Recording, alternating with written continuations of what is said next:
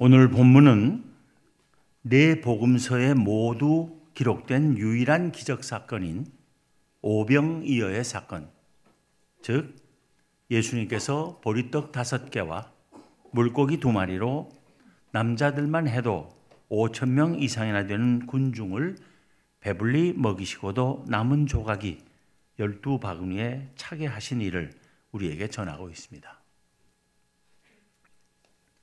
예수님께서 이 오병이어의 기적을 행하신 것은 6월절이 가까웠을 때입니다. 본문의 기자가 마침 유대인의 명절인 6월절이 가까운지라 하며 그 때를 굳이 밝히는 것은 옛 이스라엘 백성에게서 출애굽 사건이 갖는 의미와 같은 의미를 오병이어의 사건에 부여하려는 의도로 보입니다. 그렇게 해서 예수님을 이스라엘 백성에게 제2의 출애굽을 이루어 줄 메시아로 모세보다 더 큰 해방자요 구원자로 보이시게 하려는 것입니다.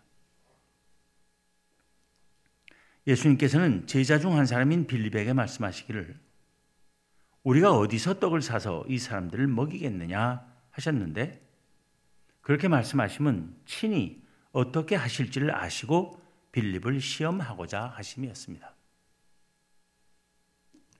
예수님께서 빌립에게 물으신 것은 그가 예수님께서 오병이어의 기적을 행하신 곳 가까이에 있는 동네 출신이었기 때문입니다.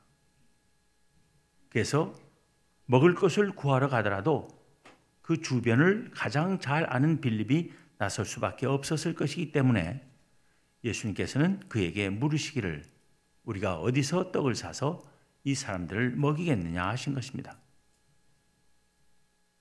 그런데 그렇게 물으신 것이 친히 어떻게 하실지를 아시고 빌립을 시험하고자 하심이라는 말은 무슨 뜻이겠습니까? 예수님께서는 이제 곧 그 누구도 상상하지 못한 전대미문의 놀라운 일을 행하실 것이었습니다. 빌립을 시험하고자 하셨다는 것은 시험을 통해서 그의 믿음을 강건하게 만드시려 하셨다는 뜻입니다.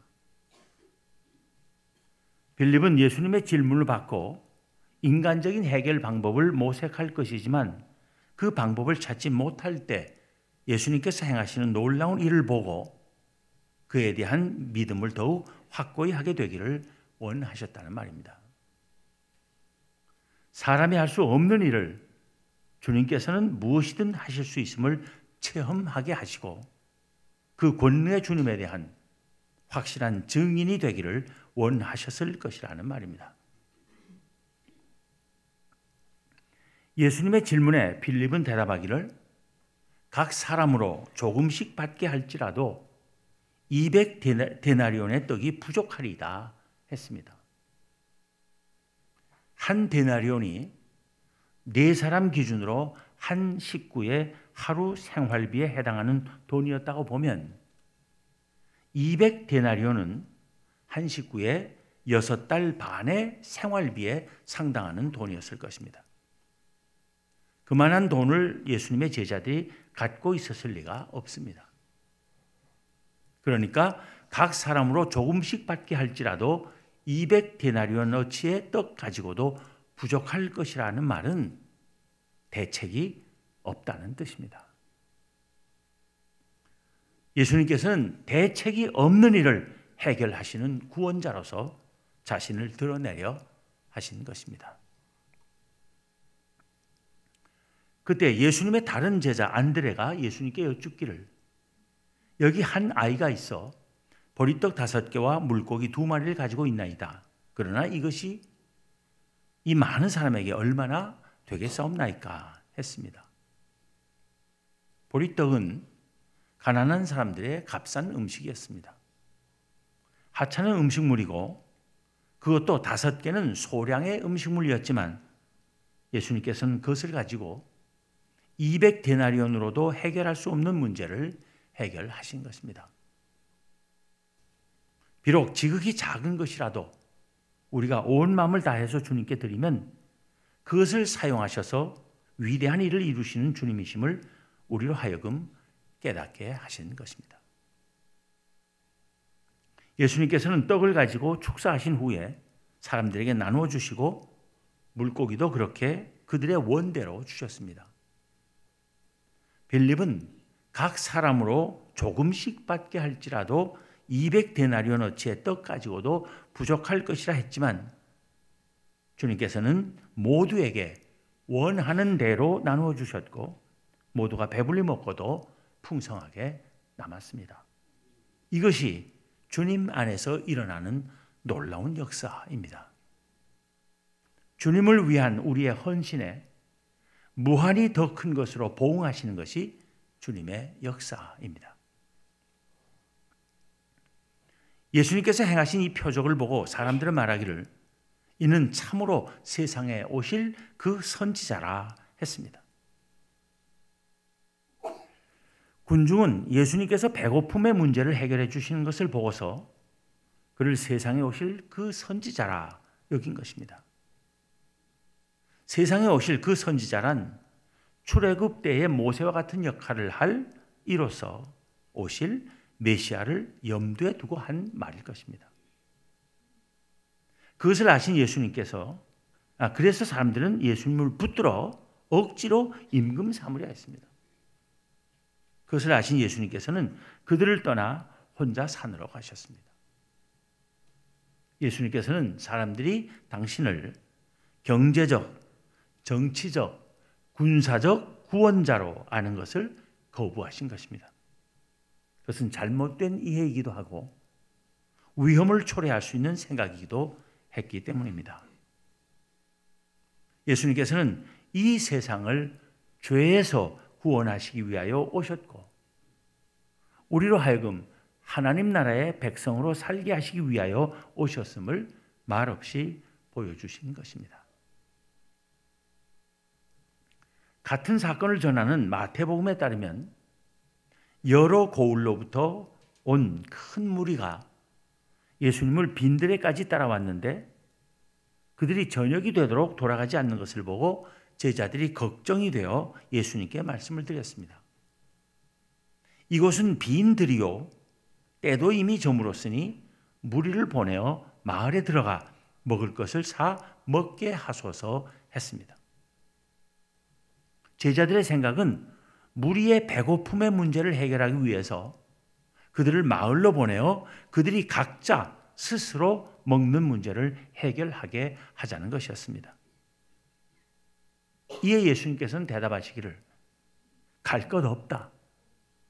너희가 먹을 것을 주라 하셨고 그들이 보리떡 다섯 덩어리와 물고기 두 마리가 있다고 하자 그것을 내게 가져오라 하셨습니다. 갈 것 없다 하신 것은 예수님께서 친히 무리에게 먹을 것을 공급하시려는 뜻이 있으셨기 때문이기도 하지만 무리에게 배고픔의 문제보다도 더 중요한 문제가 있으며 그 문제는 그들이 마을에 들어간다고 해결될 수 있는 것이 아님을 말씀하신 것이라 볼 수 있습니다. 즉, 그 문제는 사람들 스스로 해결할 수 있는 문제가 아님을 분명히 하신 것이라고 봐야 할 것입니다. 예수님께서는 단순히 무리의 육적 배고픔만을 보시며 해결하려 하신 것이 아니라 그들의 영적 굶주림의 문제, 곧 구원의 문제에 답을 주고자 하신 것입니다. 그 답은 곧 예수 그리스도 자신이심을 말씀하신 것입니다. 예수님께서 불쌍히 여기신 무리에게 있어서 정말 중요한 문제는 빈들에서 나감으로써 해결되는 것이 아니라 주님과 함께 있음으로써 해결될 수 있음을 말씀하신 것입니다. 내게 가져오라 하신 말씀은 우리의 구원의 문제는 오직 당신만이 해결하실 수 있으며 당신께서는 바로 그 문제를 해결하려 오셨음을 확실하게 밝히신 것으로 이해할 수 있을 것입니다. 이 세상 살다 보면 우리가 아무것도 없는 빈들에 서 있는 것처럼 느껴질 때가 많이 있을 것입니다. 그럴 때 어떻게 해서든 그 빈들에서 빠져나가는 것이 문제 해결책이 아니라 그 빈들에서 주님을 만나고 그와 함께 있는 것이 중요함을 알아야 할 것입니다. 주님이 계신 곳에는 빈들이 사라지고 풍족함이 이루어지기 때문입니다. 주님이 함께 하시지 않으면 모든 때, 모든 곳이 다 바로 빈들임을 알아야 합니다. 주님과 함께 함으로써 늘 풍요로운 삶을 사는 우리 모두가 되어야 하겠습니다. 여기서 우리는 왜 그렇게 많은 무리가 예수님께로 나왔는가 하는 물음을 던져봅니다. 마태복음 14장 14절에 보면 예수께서 나오사 큰 무리를 보시고 불쌍히 여기사 그 중에 있는 병자를 고쳐 주시니라 합니다. 예수님께서는 큰 무리를 보시고 불쌍히 여기셨다고 합니다. 왜 그들을 불쌍히 여기셨겠습니까? 물론 그 무리 중에 병자가 있었다고 하지만 모든 무리가 다 병자는 아니었을 것입니다. 병을 고치러 나온 사람들이 아니라면 무엇 때문에 만사를 제쳐놓고 빈들러 나왔으며 예수님은 왜 그들을 불쌍히 여기신 것이겠습니까? 그들은 예수님의 말씀을 들으러 나왔다고 밖에는 달리 답할 수 없을 것입니다. 그런데 예수님의 말씀을 들으러 나온 이들을 예수님께서는 왜 불쌍히 여기셨겠습니까? 그들에게는 무언가 갈망하는 것이 있었고 채워지지 않는 그 무엇이 있었으며 그것이 주어지지 않으면 살 수 없다고 여겼기 때문일 것입니다. 그래서 그것을 얻고자 빈들에 계시는 예수님께로 나온 것이라고 생각됩니다. 그것이 무엇이겠습니까? 바로 구원이었다고 봅니다. 그들은 당장 먹고 살 것이 없는 가난으로부터의 경제적 구원이든 로마 정권의 지배와 억압으로부터의 해방이라는 정치적 구원이든 아니면 죄와 죽음의 공포와 인생의 허무함으로부터 자유로워지는 영적 구원이든 아무튼 구원을 갈망하고 있었고 그 구원을 이루어 줄 메시아의 등장을 고대하고 있었던 것입니다. 그 갈망을 채워줄 어떤 사람을 찾아 무리는 헤매고 있었던 것입니다. 그들이 시간이 가는 줄도 모르고 해가 저물어 가는데도 집에 돌아갈 생각도 하지 않고 예수님 주변에 머물러 있었다는 사실은 그들의 갈망이 얼마나 강렬한 것이었는지를 말해주는 것이라고 봅니다. 그것이 예수님께서 무리를 보시고 불쌍히 여기신 이유가 아닌가 생각하는 것입니다. 그러기에 오병이어의 사건은 단순히 배고픔의 해결이라는 차원을 뛰어넘는 의미 있는 사건이었다고 볼 수 있는 것입니다.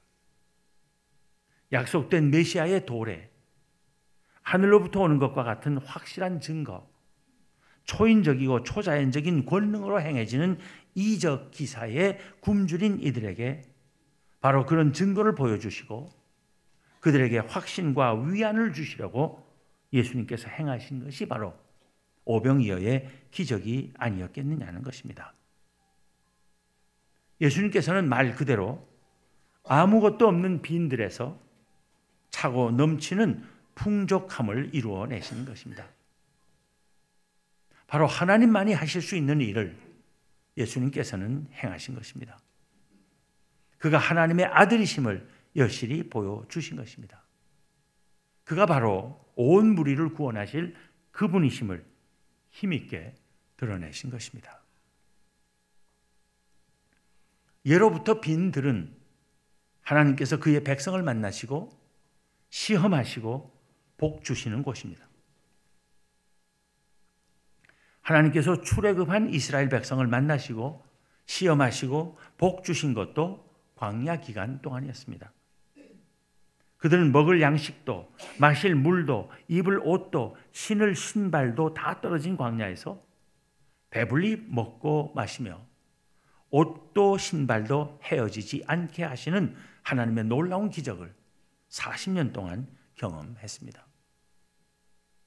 예수님께서 빈들에서 오병이어의 기적을 행하신 것은 바로 그 자신이 옛 이스라엘 백성을 광야에서 먹이신 그 하나님의 아들이시며 그를 따르는 이들이야말로 하나님이 택하시고 인도하시는 백성임을 확인시켜주는 사건이었던 것입니다. 예수 믿지 않는 사람들에게는 빈들의 경험이 없을 수도 있습니다.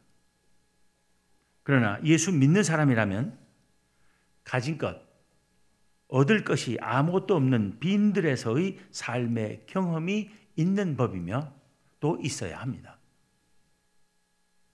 왜냐하면 빈들은 온전히 하나님께 의존하는 삶을 체험하고 깨닫는 기회이기 때문입니다.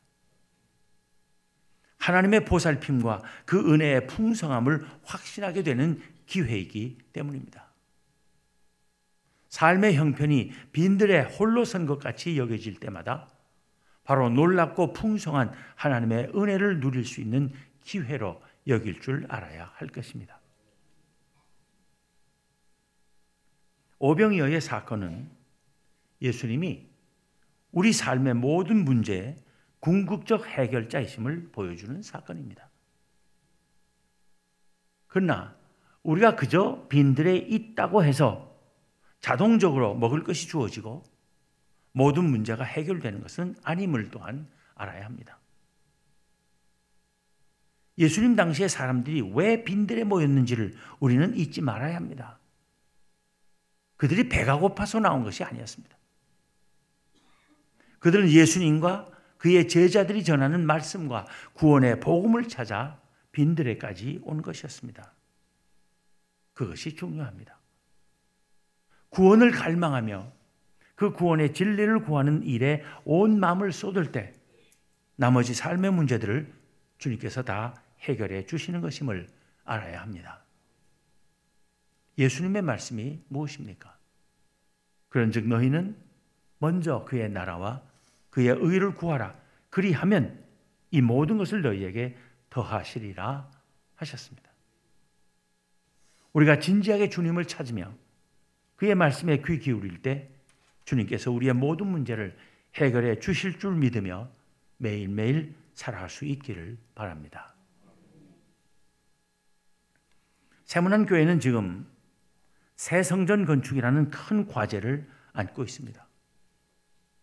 오랜 세월이 걸렸지만 지하 토목 공사를 잘 마치고 이제 본 공사를 시작해야 하는 시점에 이르렀습니다. 좋은 시공사를 선정하는 일도 중요하지만 무엇보다도 완공에 이르기까지 건축비가 확보되어야 합니다. 이 건축비만 생각하면 우리가 마치 빈들에 서 있는 느낌을 가지게 됩니다. 아무것도 가진 것이 없고 모두가 배고파하는 상황 같은 것입니다. 대책이 서지 않는다고 여겨지기도 할 것입니다. 그러나 그럴수록 빈들이 주님을 만나는 기회이고 주님의 사랑과 놀라운 능력을 체험하는 기회이며 우리의 작은 헌신이 얼마나 주님께 귀하게 받아들여지며 모두를 만족시키고도 남는 엄청난 결과를 나올 수 있는 것인지를 확인하는 기회가 될 것임을 잊지 말아야 할 것입니다. 대책이 없는 문제를 해결하시는 구원자 예수 그리스도이심을 오병이어의 사건은 우리에게 보여주고 있는 것입니다. 특별히 중요한 것은 보잘 것 없는 보리떡 다섯 덩이와 물고기 두 마리를 내어 놓는 한 아이의 마음이 우리 세문안의 온 성도의 마음이 되는 것입니다. 비록 작은 것이라 할지라도 내어놓을 수 있는 모든 것을 주님 앞에 내어놓을 때 주님께서는 놀라운 역사를 이루실 것이라는 믿음입니다. 그런 믿음 위에 우리는 빈들에서 주님을 만날 것입니다. 그리고 빈들에 세워지는 아름다운 새 성전과 눈부신 하나님의 영광을 보게 되리라 믿습니다. 기도하겠습니다.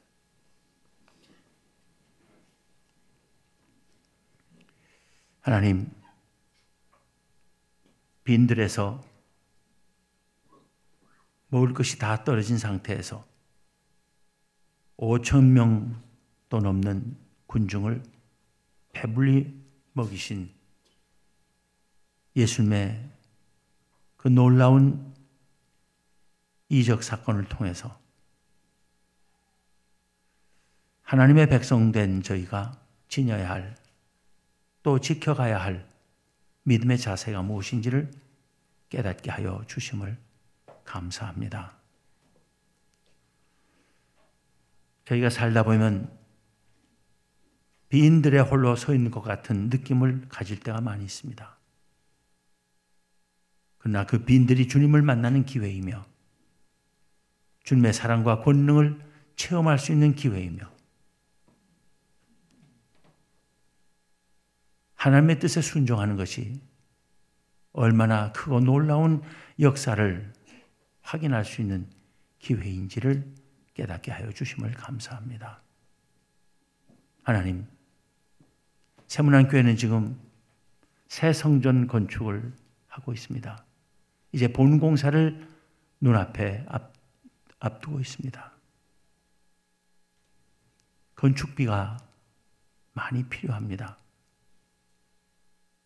저희가 가진 것을 보면은 너무나 답답하고 정말 대책이 안 설 것 같이 보입니다. 그러나 빈들이 바로 주님을 만나는 기회임을 깨닫게 하여 주심을 감사합니다. 저희 한 사람 한 사람의 작은 헌신이 주님의 손에 의해 놀라운 결과를 나타낼 것을 믿게 하시고 힘껏 헌신하는 세문안의 온 성도들 되게 하여 주옵소서. 빈들에서 주님을 만나 놀라운 경험을 하며 세세무웅토로 감사와 찬송과 영광을 돌리는 세문안의 온 성도들 되게 하여 주옵소서. 이 빈들에서 저희를 만나 주시고 저희의 작은 헌신을 통하여 큰 일을 이루어 주옵소서. 우리 주님 예수 그리스도 이름으로 기도하옵나이다. 아멘.